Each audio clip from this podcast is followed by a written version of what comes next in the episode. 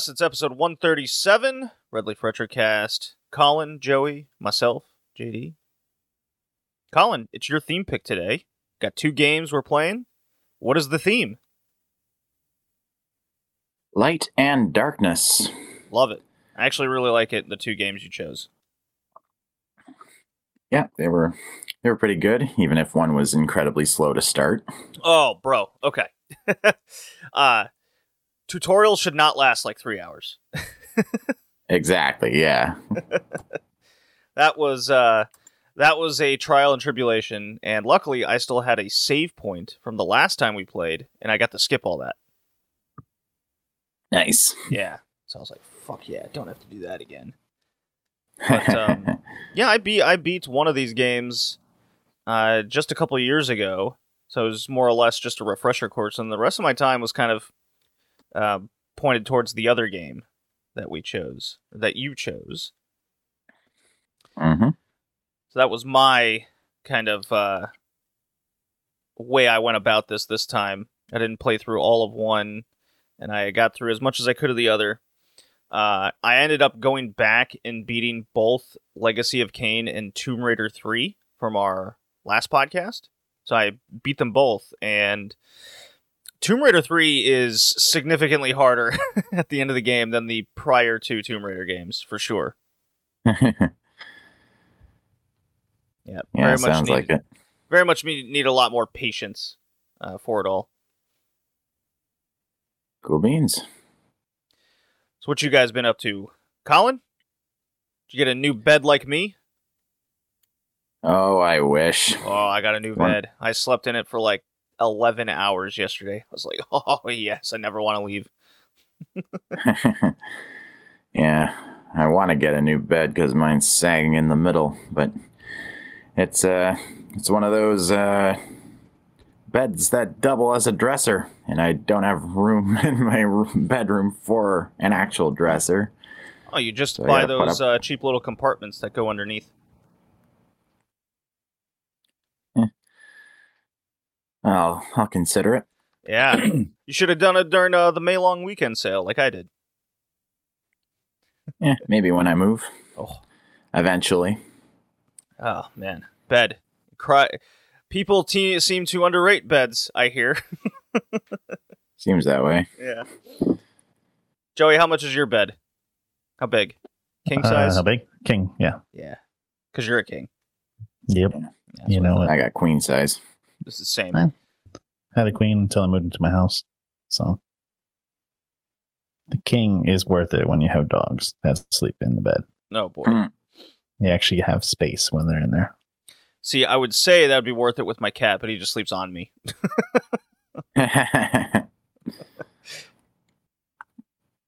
So don't need any space for that. okay. Enough about bed talk. Should we talk about golf? I think we should talk about golf. Do we have to? No, we don't have to talk about golf.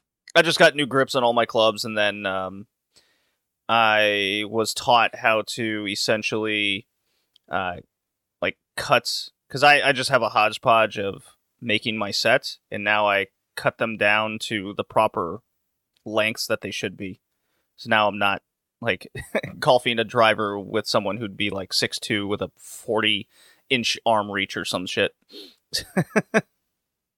so I got them all Hmm. uh, customized, and now I know how to make my own grips, do all that stuff. I have the equipment, which is very affordable, like a six dollar tube cutter and that kind of stuff. So, um, took some lessons. Uh, that was very helpful. I'm getting better. I'm consistently getting under uh, 50 now on nine, which is that's kind of like goal one for beginners and people starting out is how fast can you on nine holes get below a uh, 50 in total score? And i've done it a number of times now so the next step is to do that three times in a row three rounds in a row. I've already broken 100 once when because i don't do 18 very often. So i'm pretty confident that i can i can do that as much as i do uh, breaking 50 that's my golf update could probably do a whole podcast on my my searches and learnings and in golf, but I won't put you guys through that. So go Yeah. ahead, Colin. What you been up to? Eh, nursing a busted lip since Friday. What'd you do? Who'd you fight? A recycle bin. Oh, I was swinging it up to make it go upside down to empty it into the back of the truck, and then boom, caught it at the wrong angle and it whacked myself in the face. okay. That actually sounds pretty funny. You need to record yourself next time. yeah, it's too bad I wasn't using a truck with a rear view camera. Yeah, bummer. Did the So trash go all over you as well? No, it was like the bottom corner of it. Ah, damn it. That's less funny now. I wanted like But full to- full on turn it upside down and as it's flipping, it hits you in the face and then all the trash goes over you like a like a rain shower. That would be funny. That would be well, like it would be terrible for you in the moment, but talking about it later would be hilarious. Yeah. I'm laughing just thinking about it. Though I, I did have to, I did have to carry a wad of paper towel in my teeth to keep it from bleeding all over the place. So I'm sure that looked a little funny to somebody on the outside. See, you got to like totally make up a crazy story now of like this old man was saying, "Don't touch my trash," that kind of thing. And then he was about to fight you, and then he actually clocked you, and you're like, "What the fuck?" like this old man went nuts on me. See, that's a funny story. You got to, you know what? Only tell that story now, not the I knocked myself out with a trash can. That's less funny. Promises. I did get a haircut yesterday. Finally, Ah, I need one of those. Feels so good. Any one of those two. too. Shaggy. Hair's starting to show up in my eyes, and I hate it. Ugh. We're all lazy Yeah. bums. That's what that means. Lazy gamers with hair that needs to be cut. Not lazy. Just prioritize everything else over a haircut. Th- this is also true. It's like, do I get a haircut or do I go play golf? That twenty bucks Yeah. can go go towards playing more golf. Yeah, the temperatures got pretty fucking hot over here this past week. It's like plus thirty. I Eighties. was like, oh man, summer came early. and we Um, haven't e- it's been in the it's been in the fifties here, so I guess that'd be what like 10? 10 and twelve around there. Celsius just really dropped after a pretty good week of weather. Anyways, we're not here to talk about Yeah. weather. We're here to talk about video games. Colin, give me your video games. Uh, I've been playing more Returnal. I finally got some more permanent upgrades. Now I can walk through lava and dive underwater, which is quite satisfying since the game has been dangling various things out of my reach with pools of lava and water all this time.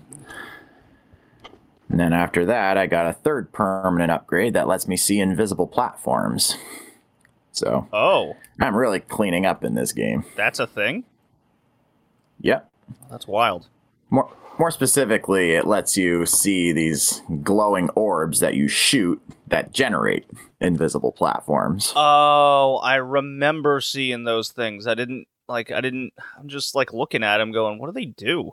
Do they do anything?" Okay. Everything's been answered. Ah, yeah. so I think I can get a certain audio log from the the big tower challenge thing now. I think I'm getting pretty close to the end. Wow.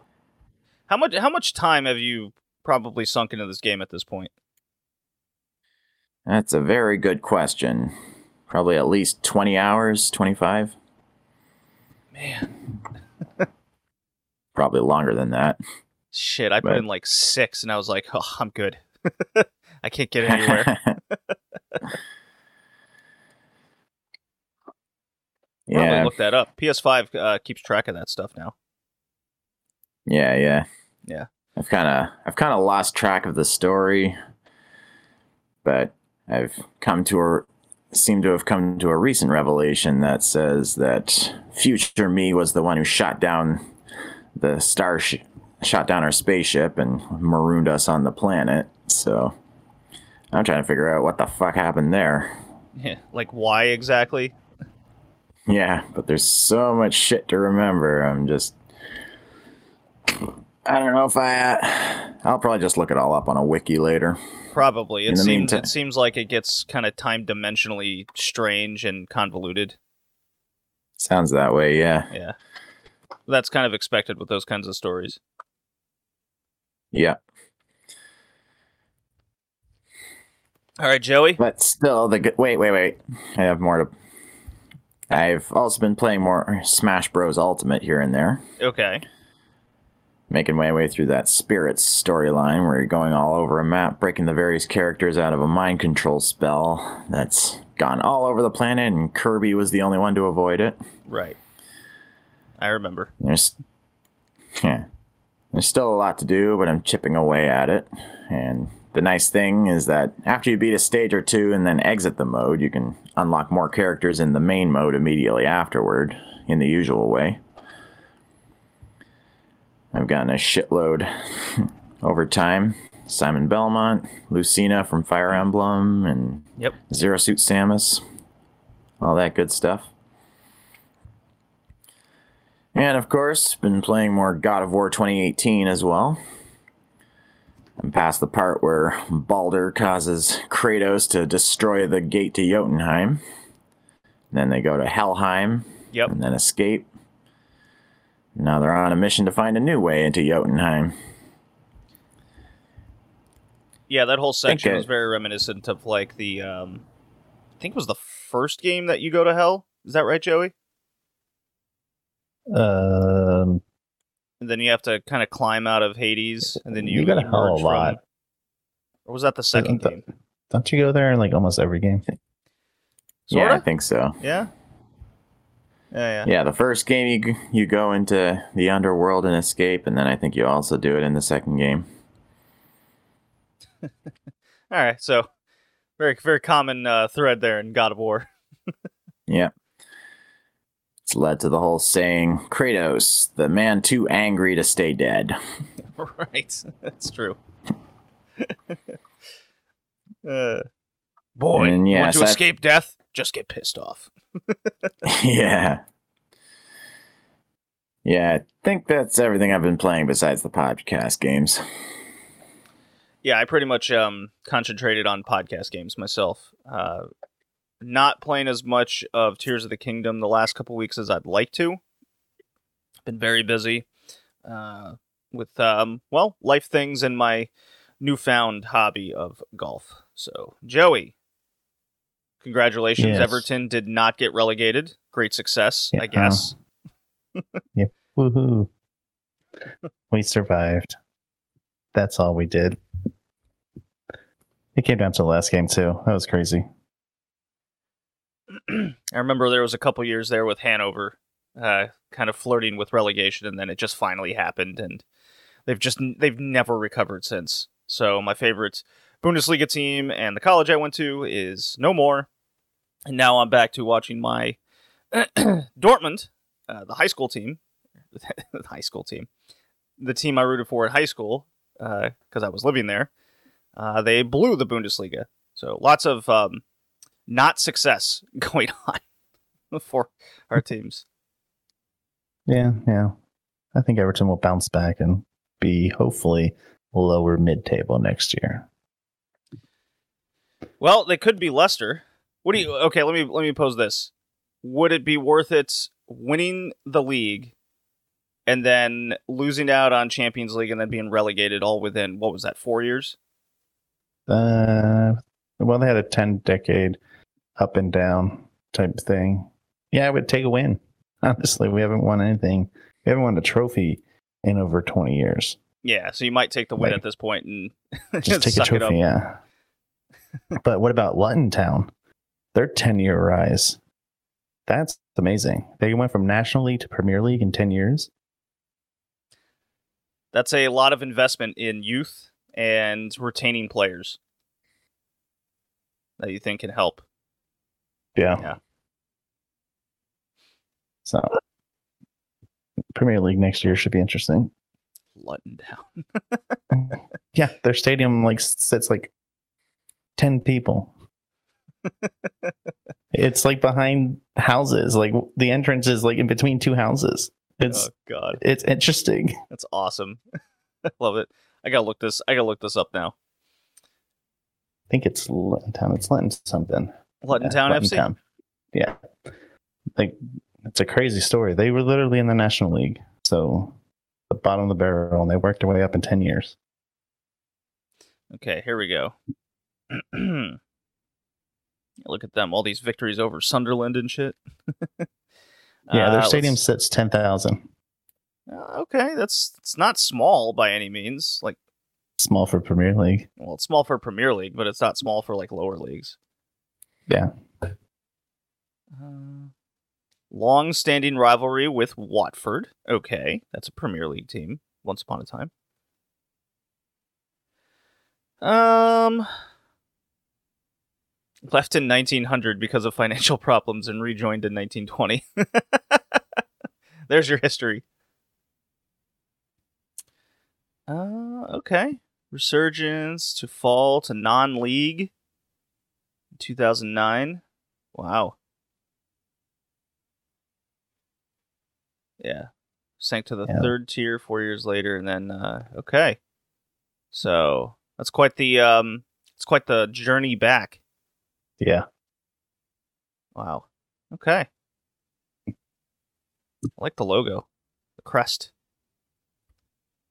Yeah. Hopefully they can survive in the Premier League.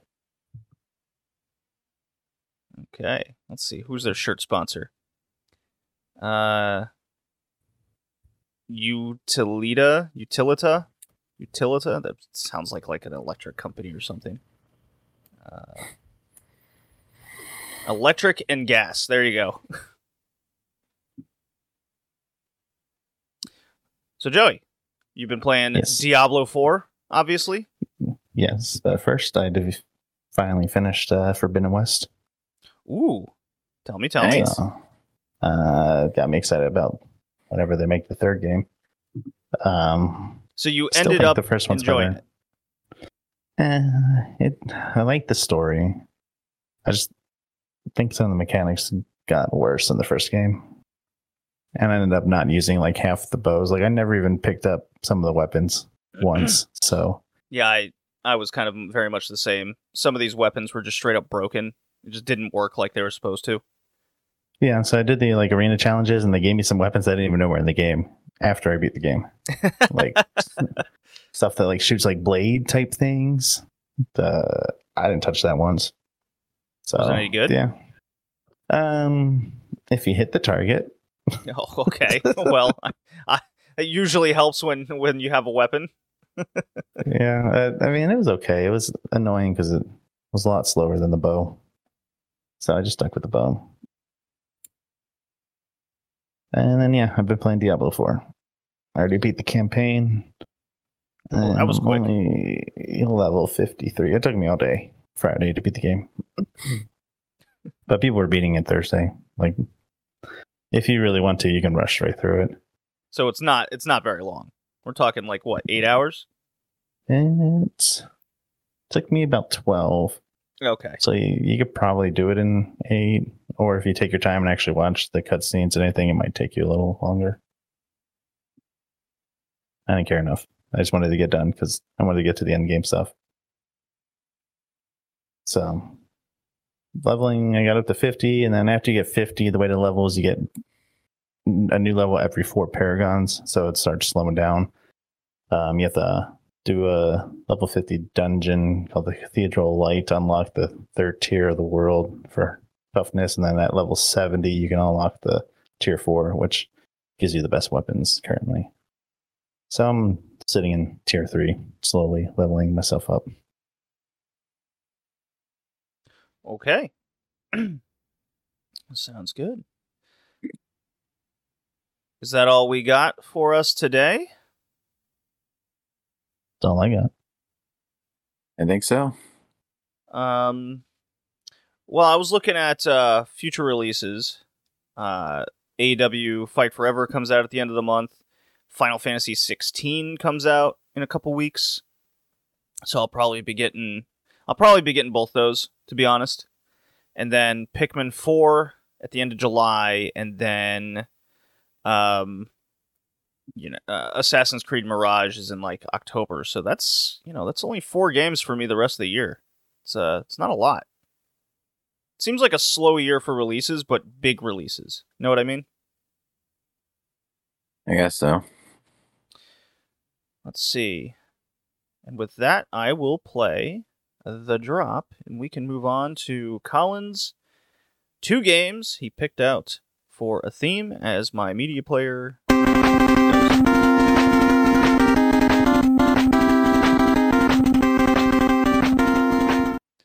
All right.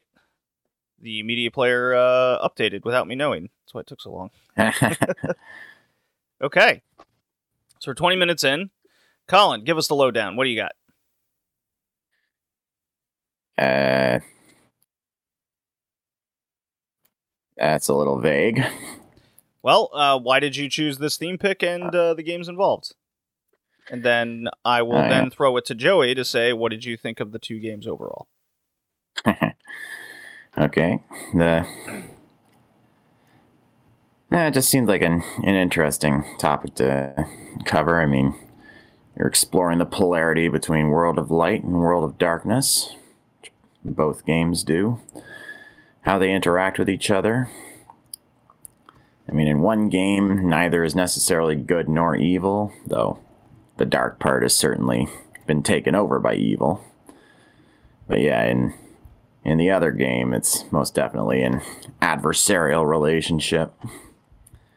And the dark world is most definitely the evil world. In stories, usually in like anime and manga, you'll, you'll see that there are tropes like dark is not evil or light is not good. And the only thing uh, left I can say, I mean, people will normally associate darkness with evil because it conceals the unknown, and as human beings, we naturally fear the unknown.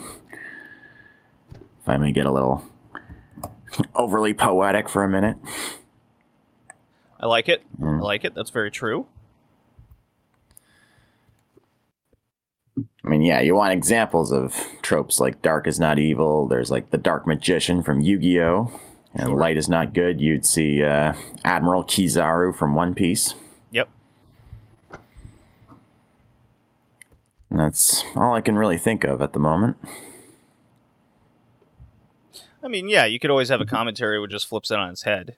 Where, I mean, you could look at uh, various scripts where some holy church is corrupt and they use the light as a diversion from the actual evil that they're doing, uh, versus um, the antithesis of it, where just because it's it's uh, it's dark doesn't mean that it's not meant for for good kind of situation. There's various Yeah. uh, examples of that throughout. Uh, Yeah, Greek I just remembered another. I remembered another one. StarCraft with the Dark Templars. They were actually forces for good, and were the only things that could permanently kill Zerg Cerebrates and the Overmind. So that's an example of dark is not evil. Right. yeah. Uh, things could be disguised as good, um, utilizing the trope. Yeah. Which I, I, I do kind of like that. In, I mean, we just look at kind of the uh, Crusades in general, it was under the guise of of good, right? Yeah. And the way you see the certain figures of the Catholic Church portrayed in the Castlevania anime. Right. Yeah, just various uh yeah, various regions and scripts um have done different things to well manipulate people because of the natural fear of unknown. Right? Yeah. So Joey, over to you. What did you think of the two games this time around? Meh. Oh, not impressed. Look at this guy. They were okay. That's all you That's got. all huh? I got. God. Worthless. God. oh boy. Okay. Uh, I, I kind of had some thoughts at the top of the cast. So, Colin, let's throw back to you. First game. Let's go over it. All right.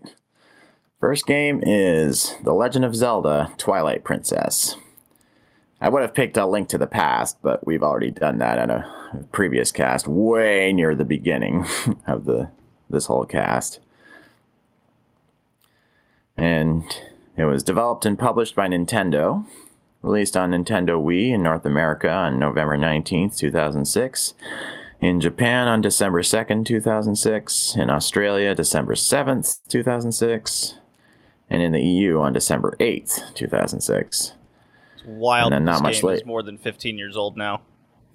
Yeah. And then not much later, it was released on GameCube in Japan, Yeah. December 2nd, 2006. Oh, that's the same day as the Yeah. Wii. I mean, just And think then- about just think about it. What like people our age thinking what 15 years ago was like 19, you know, 90 to 95 and now it's actually 2005, Yeah. you know? Uh, Yeah. that that's just kind of us being you know, we we've gotten older and there's still that like wacky mindset of well, the past was still pre 2000 when that certainly Yeah. isn't the case anymore. Yeah. It's when we grew up. But Right. now it's it's just kind of shifted over time before we even noticed. Yeah, that's that's the other reason why I like doing the I do it with the anime cast as well, uh, where we just you know the rolling bar. It's a continuing movement of time, and essentially us saying yes, these games are now old, and yes, you are getting older. We are getting older. So for yeah. For Twilight Princess, a game that came out on the fucking Wii, is now it's now considered, uh, at least in our circle, old. And boy, uh, there are a lot of aspects of this game where it's, and especially. By the way, you making me play a Zelda game when the new Zelda game came out is c- very cruel. You know, I'm playing Tears of the Kingdom, like, oh my god, the mechanics, the fluidity of everything, and then I'm in this fucking temple in Twilight Princess, and I'm like, just push the pillar, you asshole! Why is this so hard? oh boy. Hmm. A lot of weird frustrations in Twilight Princess, I will admit. Nah, yeah. Yeah. Yeah, the the fun, the background of the game is kind of funny. It was originally developed as a, a GameCube exclusive, as well as being a sequel to Wind Waker. But it was later reworked into what we have now. This And came out before plus- Twi- uh, Skyward Sword, right? Yes. Okay, that's what I thought. Yeah. Yeah, and as time went on and the game's completion got closer to the release of the Wii, the development team was asked to create a port that was playable on the Wii in addition to the GameCube. Okay, yes, I remember this. Yeah. As a result, the, the Wii version has its map as a mirror image from what it is in the GameCube version, since with the motion controls, they felt that having a right handed Link was more intuitive for the majority of the audience, and, and the I original agree. Link was left handed. I absolutely agree. I remember That leads finding to a lot so of like crazy uh, battle mechanic differences. You notice Yeah. that? Yeah, yeah. It's like the, the crossbow and the the claw shots and all that. Right. Plus shaking the nunchuck for spin attacks and such. Yeah. I mean, it, it wasn't like that bad at all. It's just okay. My arm got a little tired at times. Um, had to put it down. That kind of deal. Uh, Yeah, yeah. not not not the worst thing in the world, but I would definitely prefer with a controller. Yeah. I I was considering buying a copy of the the GameCube version, but it's nowadays it's prohibitively expensive. Yeah, it's it's just not feasible. But uh, you could also um, just buy the remaster that came out recently. It did for Didn't- Twilight Princess. Oh no, I'm thinking of Skyward Sword. Stupid me. Ugh, yeah, not that that's a good game, anyways. I still d- vastly dislike that one. Yeah. Yeah, so Twilight Princess is notorious for taking a long time to get going with the plot. It's the kind of thing Game Grumps made fun of when they played of played it. Now the plot is as follows: Ordon Village, a dwelling in Hyrule, gets invaded by monsters who kidnap a bunch of children. Link goes to rescue them, only to stumble into a forest that's been shrouded by twilight and then he gets transformed into a wolf. And he gets captured by the enemy, but gets freed by a creature named Midna in an exchange for helping her in her quest to take down an evil king named Zant. So I think you And summed up like the first two hours of the game in about ten seconds. yeah. Jesus Christ, it's so long. Yeah, for sure. Doing all these fucking all these fucking chores in the village. Collect the bees, fish, get Yeah, yeah, honey. Like, oh, fight this Yeah, yeah. straw doll. Go find the horse. Yeah, oh, like- the horse ran away. Go herd the horses. Like, cr- uh, Yeah, the first thing you do is herd goats. or goats. Then you yeah. have to retrieve Fuck me. then you have to retrieve a cradle from a monkey, then give it to a pregnant mother who gives you a fishing rod so you can catch a fish to lure a cat back to its home in order to be able to buy a slingshot to play with the kids and then get the wooden sword. And then you learn how to use it before going into the woods. Yeah, annoying. So this is okay. So there was a game a number of years ago, and I always reference this game now. It was called Control. Joey, you're familiar with Control. Yes. Okay. Yes. Would you say it turned out to be a pretty damn good game? Joey? Yes. Yeah, you would say you would say such a thing. Would you also That say silence is disconcerting. Yeah. Would you also say that the two hours it took to get going was incredibly too long? Yes. Okay. That's how I feel with Twilight Princess. Eventually, it becomes a damn good Zelda game. But in order to get to that point, you really have to, like, grind to get the game going. And Yeah. I, so, ne- I, I, I never got to the game. I- right, why would this- you? This is way too boring for me. That's, That's why it's math. yeah that's why i will never uh like disagree with the critique of people putting the game down. It's like oh well you didn't give it a chance. Well fuck i gave it two to three hours of my fucking time and nothing happened. I'm done. Like it is it is it, it- those are agree those are the two most egregious examples of my recent memory of games that do not take into account pacing of the game and uh it just really disregards your own time as a gamer uh, for the game to finally get well fun games gotta be fun games gotta be interesting Yeah. Control didn't do that at first. I mean, yes, the just like Zelda Twilight Princess, the world is interesting from the perspective of what's happening, but like what you're doing as the player is not interesting. Going from room to room, or in Zelda's case, like village person to village person, collecting and doing the most mundane bullshit. It's terrible. Yeah, but at least Control had a lot of lore that you could read in that time, so it kept me interested. Yeah, well, But Twilight Princess, Yeah. what what lore do I got? That there's pumpkins I can smash for gems. that there's kids that won't let me use my horse because they think it needs a day off. Yeah. Like, what am I learning here? This village is full of assholes. Assholes who look like aliens. Everything's a quid pro quo in the Zelda Twilight Princess universe. Yeah. I would you give you this jar, but ah, would you look at that? My cat hasn't come home from school yet. You're like, what? Yeah. it's so dumb.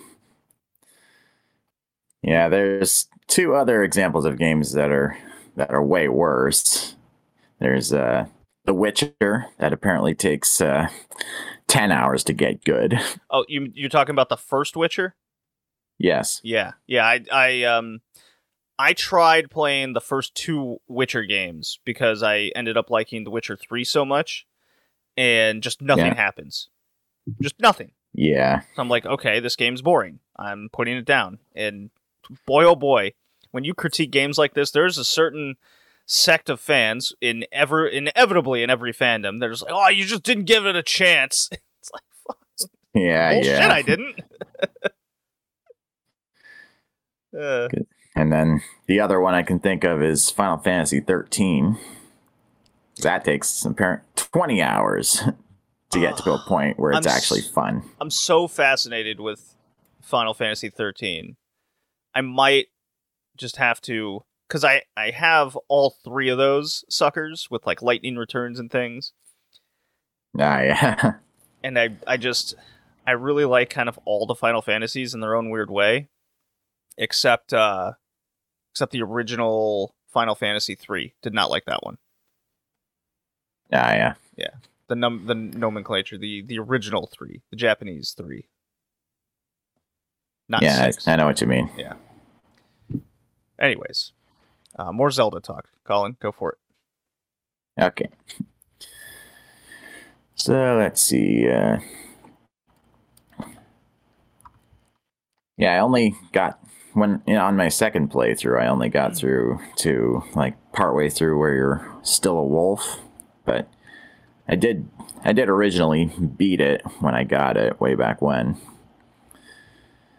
I think I remember being kind of disappointed there weren't that many dungeons in it because it feels like after Ocarina of Time, every like mainline title really really started scrimping on the the number of dungeons.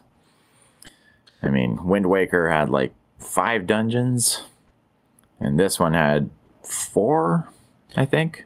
Well, I do I do agree with that.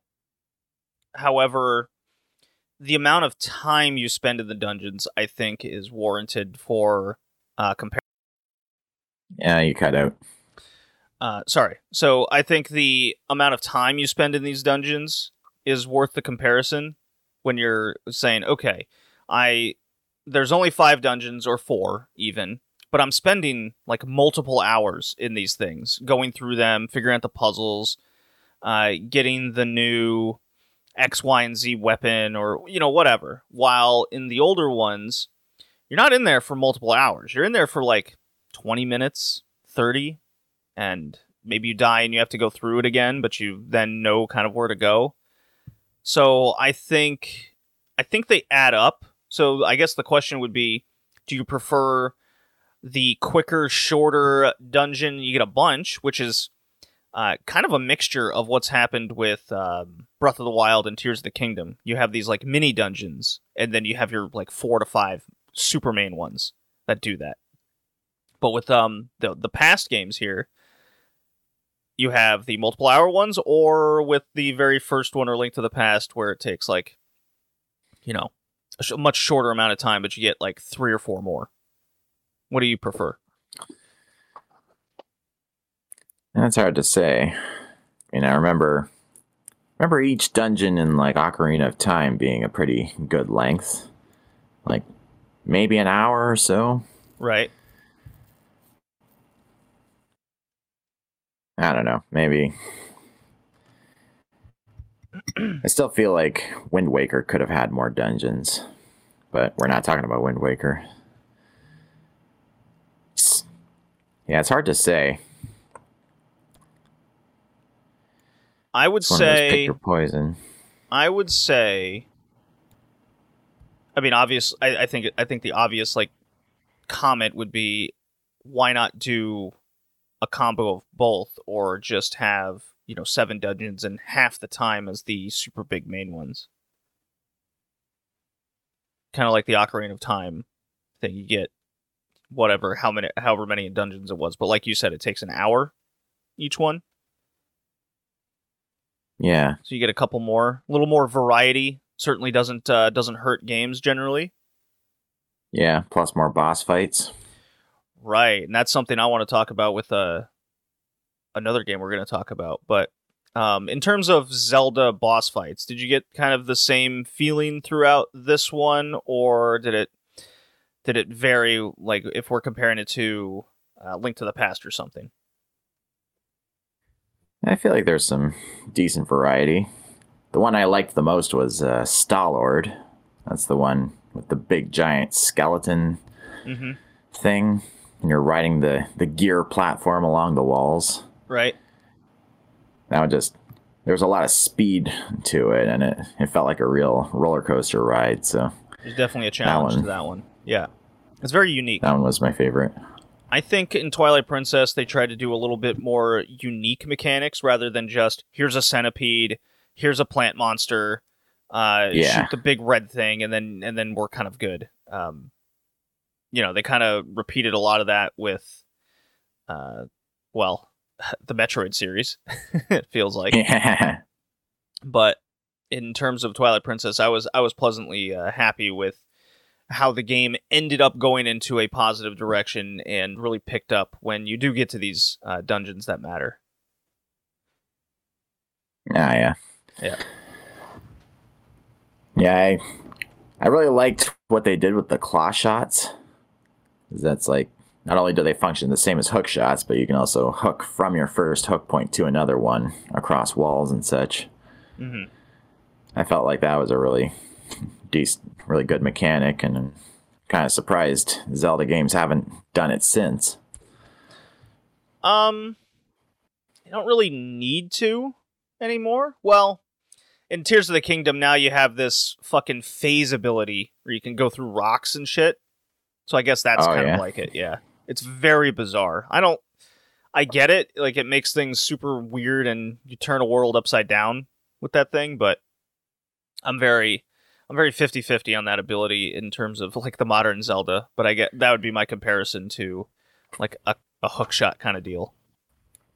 Nah, yeah, makes sense. at least in terms of like comparing it to Twilight Princess. Obviously, there's no phase ability in old Zelda games. yeah. Yeah, I found the camera a little bit wonky. Maybe maybe that's just me. Um, At least when I was playing as a wolf. yeah, it's it's very snappy. Yeah. Yeah, it flips real hard. Yeah, I don't. Yeah, I didn't like that too much. Yeah. I mean, you can you can correct it with like the Z button. But all the same, it's kind of Yeah, but then you're mashing it a lot like a Spyro game from uh, from the PS1. yeah, yeah. Yeah. Get behind him. Get behind him. Get behind him. Get behind. Oh, thank God! Finally.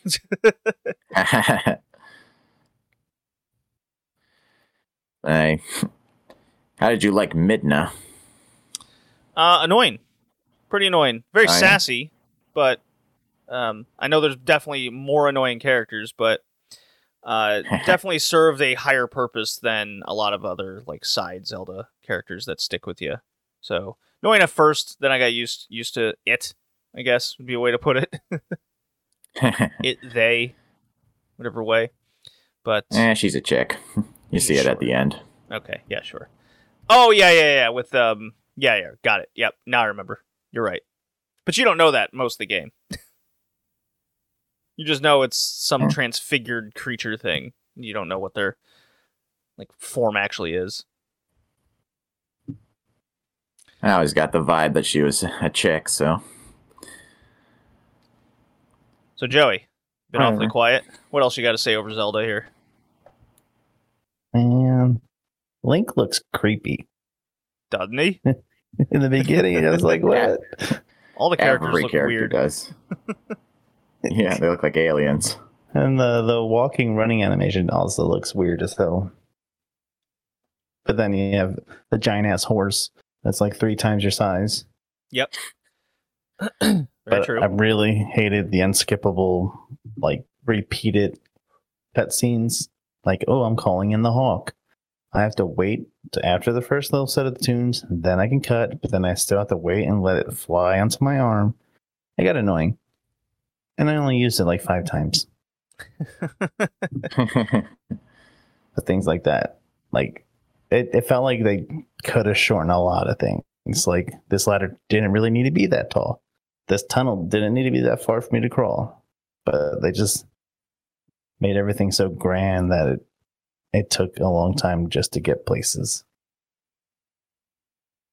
Yeah, Everything is see that. very padded out for uh, Twilight Princess. for sure.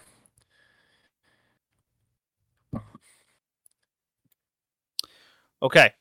So overall, uh, I would say Twilight Princess becomes a good game, but I have to penalize it for the egregious like first few hours start and there's a lot of there's a lot of mechanics that they tried to um, make it reminiscent of like pre Wind Waker and it has a lot of the same frustrations as Ocarina of Time in that aspect.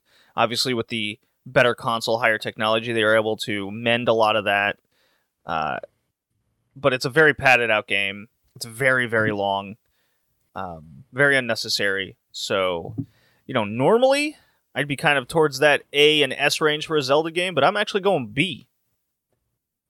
Yeah, save that for later. Nah, I'm gonna do it now. I did a B. I'm giving a B. Okay. That way I don't forget. Yeah. I pass it. I'll pass it, but I'm I have my uh, reservations about it. I'll give it a conditional pass. Play it if you like Zelda. Fail it if you don't. That's very fair. All right, Colin. Next game. All right. Next is Metroid Prime 2 Echoes. It's developed by Retro Studios and published by Nintendo. Released on the GameCube in North America on November 15th, 2004. In the EU on November 26th, 2004. In Australia on December 2nd, 2004. And in Japan on May 26th, 2005. And it was later released on the Wii in Japan on June 11th, 2009. And then it was also part of like the, the Metroid Prime trilogy thing on the Wii. I Yep. forget when that came out. Okay, question right off the bat. What console did you play this on? GameCube. Okay, I played it on Wii in the uh, the, Huh. tril- the trilogy disc.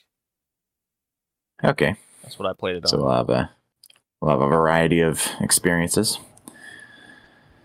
So the plot is as follows: Samus Aran gets sent to a planet called Aether to rescue some Galactic Federation Marines who lost contact with the chain of command. And then she finds out they're all killed by a race of dark beings called the Ing, who are the polar opposite to the Luminoth, who are the primary race of beings who habit inhabit Aether. And as the game goes on, you I find just out called a them dark on. spiders.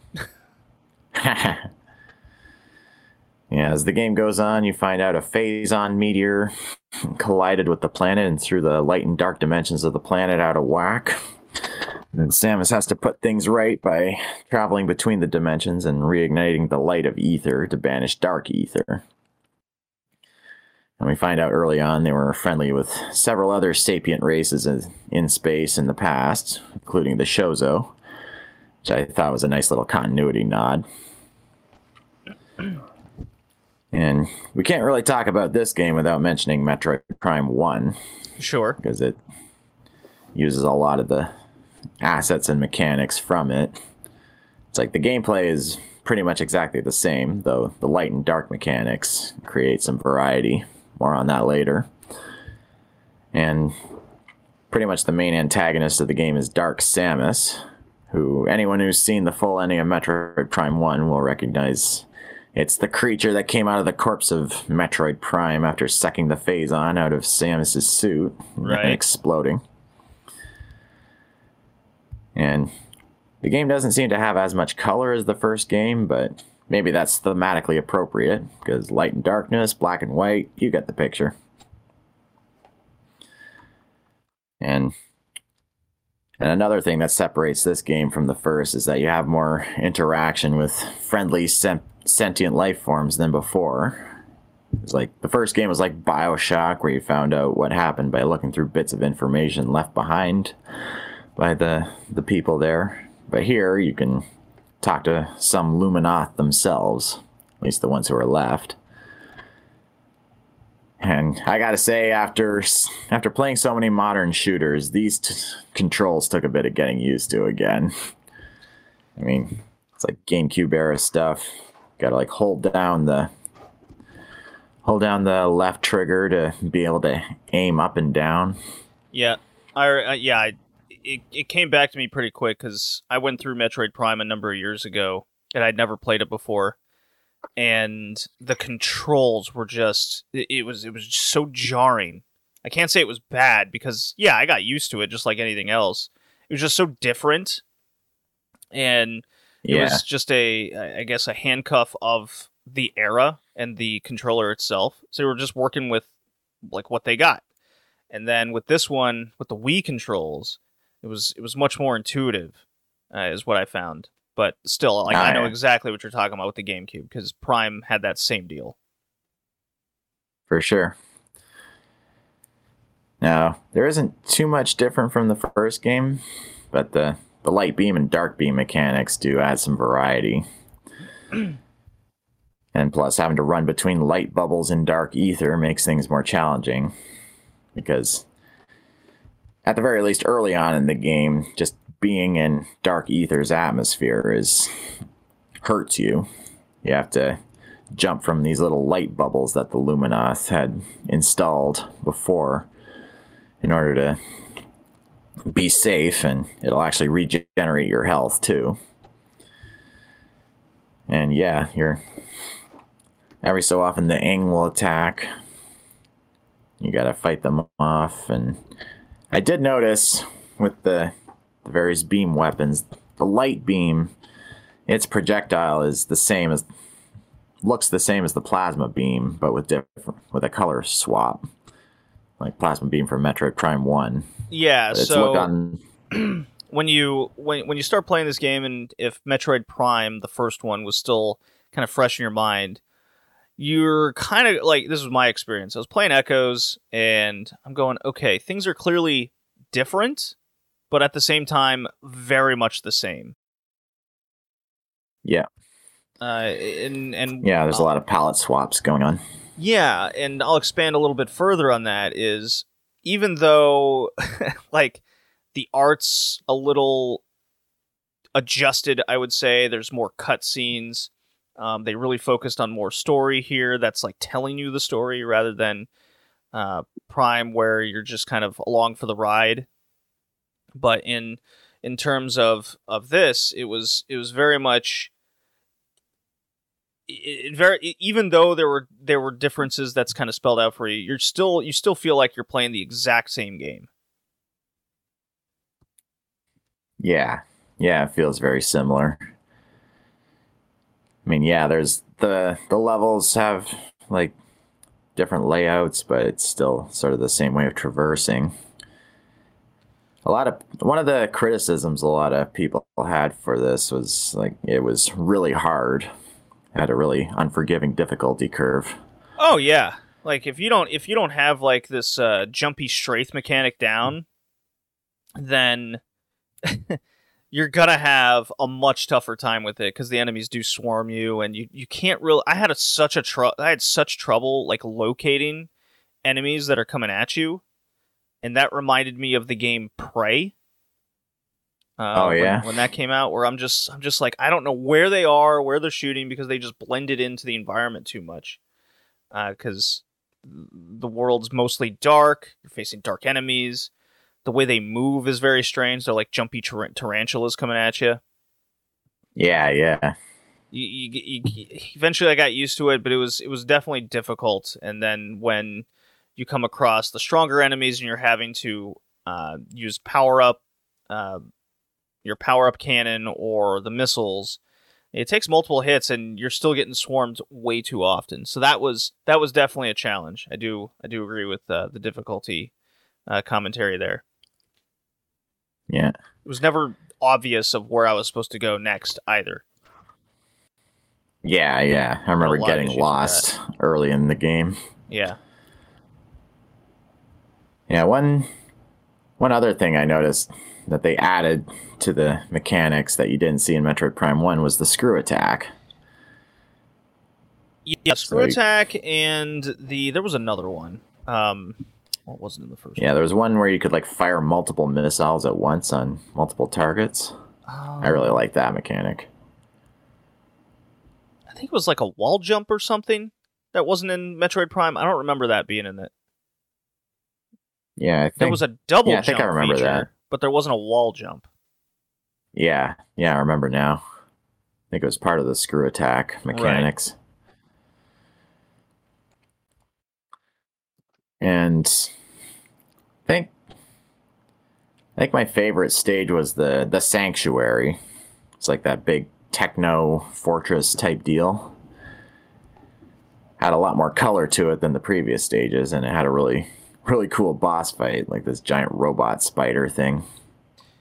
I really liked it. Yeah, I mean that was kind of what I was hinting at with Zelda was there's a number of quote unquote boss fights in this game, but you know, my first like two and a, I would say two and a half hours, three of going through, I think it was like four boss fights, and they just felt like regular enemies with more health. And I found Yeah, them really can see that. boring and not very interesting. And you know, my my experience with this game, like I wasn't really all that impressed because as as we talk about, like a sequel needs to do something more, or at least make the same game again with more mechanics. And I just felt like I was playing an exact carbon copy. That was Yeah, just more see that. difficult and frustrating. So I was I was not into this, like for a good chunk of the game. Uh, that's too bad. Yeah. I mean, I like, remember Dark. I mean, with the story and and how it played, I was like, okay, like it's a well-made game, like from that perspective.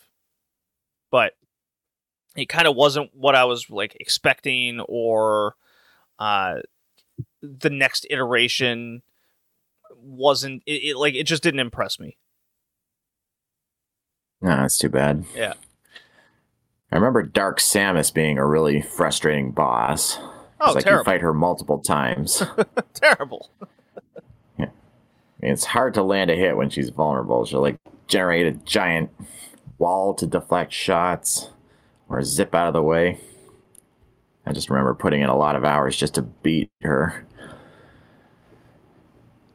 I mean, I remember one area sta- standing out to me in particular was the Torvus Bog section because it's just because of the music. It's like a remix of the Brinstar Depths theme from Super Metroid, hmm and that was already an outstanding piece of music. So The music was up to that excellent. point. The music and how it set the atmosphere that was very good.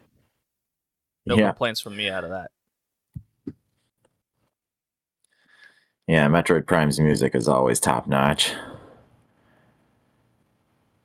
Was there? I can't remember. Was there ever a, a morph ball boss in the in Metroid Prime One? Uh, Because I don't think so. I don't recall.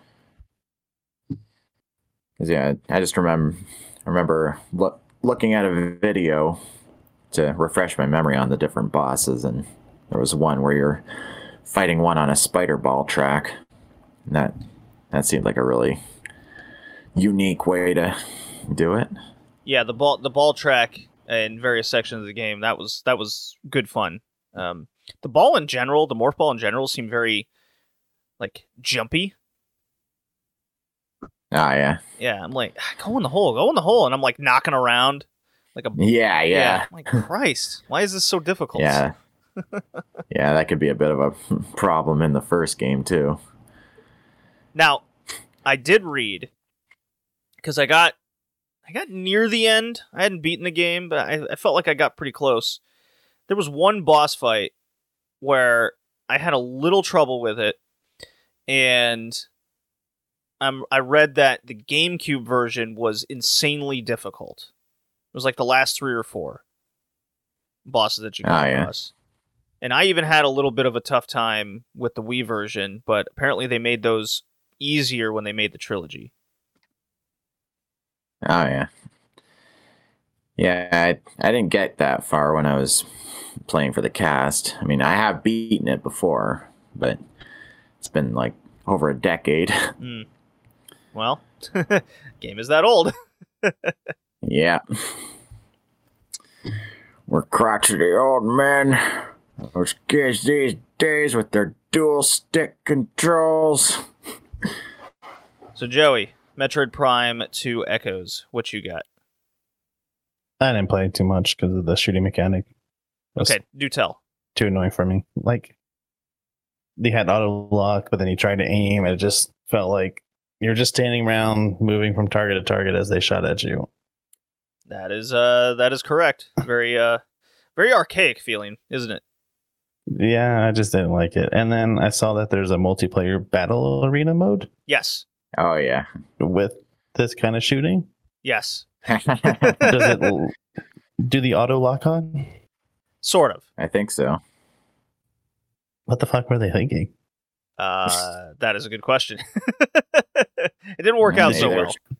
Did you guys used to play it? I did a couple of times with friends. Wasn't all that interesting. Yeah, seems like it's random for Metroid. Yeah, I I, I, think- I think it. I think it was part of. There was a strange. I remember. I vaguely remember a strange like marketing campaign with this game, where they wanted to wanted it to become like Nintendo's Halo. So they did a lot of the same marketing aspects that Halo did, where it's we want this multiplayer section, but also this expansive story. Yeah, they, yeah. they did some wacky things about that. So that's that's kind of why that that's my that's my interpretation of why they made this seemingly random multiplayer section. Yeah, that's thought it was yeah, it makes sense. But overall, I thought it was decent. I mean, I stopped playing. I just watched someone afterwards. Uh, How far did you So- watch? uh, I watched maybe like thirty minutes, maybe an hour. So I didn't get too far into the game. Okay, so you probably saw like three or four boss fights then, I guess I'll two. too. And they were just like they seemed like regular enemies, right? Uh, I don't really remember them, so I can tell you how unspectacular they were. I remember there was I remember the first one being like a stronger spider enemy, and I'm like, ugh, that's kind of boring. And the next one's like a Yeah. caterpillar, like it like it's straight out of uh, uh, Zelda on the Game Boy. and I'm shooting Yeah, its yeah. butt, and I'm just like, my god! I just, I rolled my eyes so hard at that enemy. I go, really? We can't do anything more interesting? Yeah, that's that was something of an issue in the first Metroid Prime as well. Just like enemies that just tank hits or only have a small weak spot. That's why I really liked the uh, the Omega Pirate boss. It's it required some actual strategy. You gotta like hit it at the right hit the right spot or a number of weak points all at once and then have the right visor to see where it's gonna pop up to regenerate. Yeah, that's interesting. Instead of just strafe jump, strafe jump, strafe jump, strafe jump. Yeah, And yeah. that's that's all you do the whole time. Like, I can't remember how many bosses it took for me to actually do something more than that. Yeah, I don't know. I know the robot spider in uh, Sanctuary was really had had some strategy involved, and I really liked that one. But yeah, aside from that, the the first few enemies they're just tanked hits or only had one weak spot. It's kind of kind of lame. It made me really appreciate the differences in the new Metroid that came out on the Switch with Oh yeah, the avoiding the robot and doing all I was like, okay, I didn't like love that, but it was certainly more interesting and a constant state of fear that this thing was going to find you rather than me trouting around echoes just trying to figure out what platform to shoot so I could jump and hopefully the door opens. I think that might be an issue just with the concept of of Metroid, where you never like it's so hard to figure out where you need to go. And yes, the point is exploration. Remember where you are, but in this sort of first person 3D environment, I just found myself getting lost too easy. And yes, I was comparing a lot of this to Returnal and how I was like the the environments, how I'm uh, uh, sh- interacting and shooting with enemies, and I was like, man, Return Returnal might as well be PlayStation's uh, Metroid knockoff, Yeah, actually, now that you yeah, say pretty it, much. they are quite similar. right? They like even from the start start of the game where it's the ship going through an atmosphere of like lightning and shit, and it gets, it's getting shot down in Yeah, a way, yeah. and then it lands. And I'm like, okay, Yeah, for sure. woman's got to build up her exosuit and get upgrades. Yeah. Then loses them every time she dies. Uh huh. Yeah. Yeah. Very much. Uh, very much the same. Now the Returnal boss fights. Uh, eh, those are fucking hard as shit, but they're made that way. Yeah. purpose. Yeah, yeah. But there's only a fraction of them compared to Metroid. So Well, are those few boss fights more Yes. um satisfying than these like re- seemingly regular enemies that you're coming across in Metroid? I think Better there's a the happy first game. medium Yeah. there. Yeah, I think so. At the very least, there's like a bullet hell kind of strategy you have to implement. Right. Sure, there's a lot of side dodging you have to do. Well, that was But- kind of the same in Echoes here. Yeah. Yeah, I saw three bosses. I thought the first and third one were kind of the same thing. Yep, certainly were. Spider and then bigger, darker spider. yeah. and then big dark robot spider and then yeah it's just kind of uh i i'm i guess i'm not that high on echoes uh, when i'm directly comparing it to even similar games and even its own universe like i just think it's kind of average uh, Yeah, fair enough. me- well mechanically made game but not enough to really not enough to grasp me in a way. An interesting environment, just lacking fighting and shooting mechanics that seem to be important, but to me don't seem to be good enough. right. Doesn't feel good enough does it okay Oh well. I've said my piece on Echoes.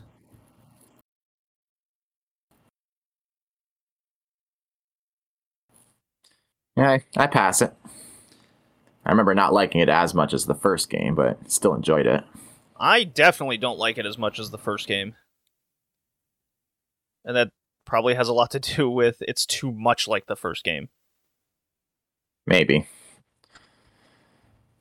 I feel like it did enough different to make it stand out somewhat, but I don't think it did. We are on the opposite ends of that one.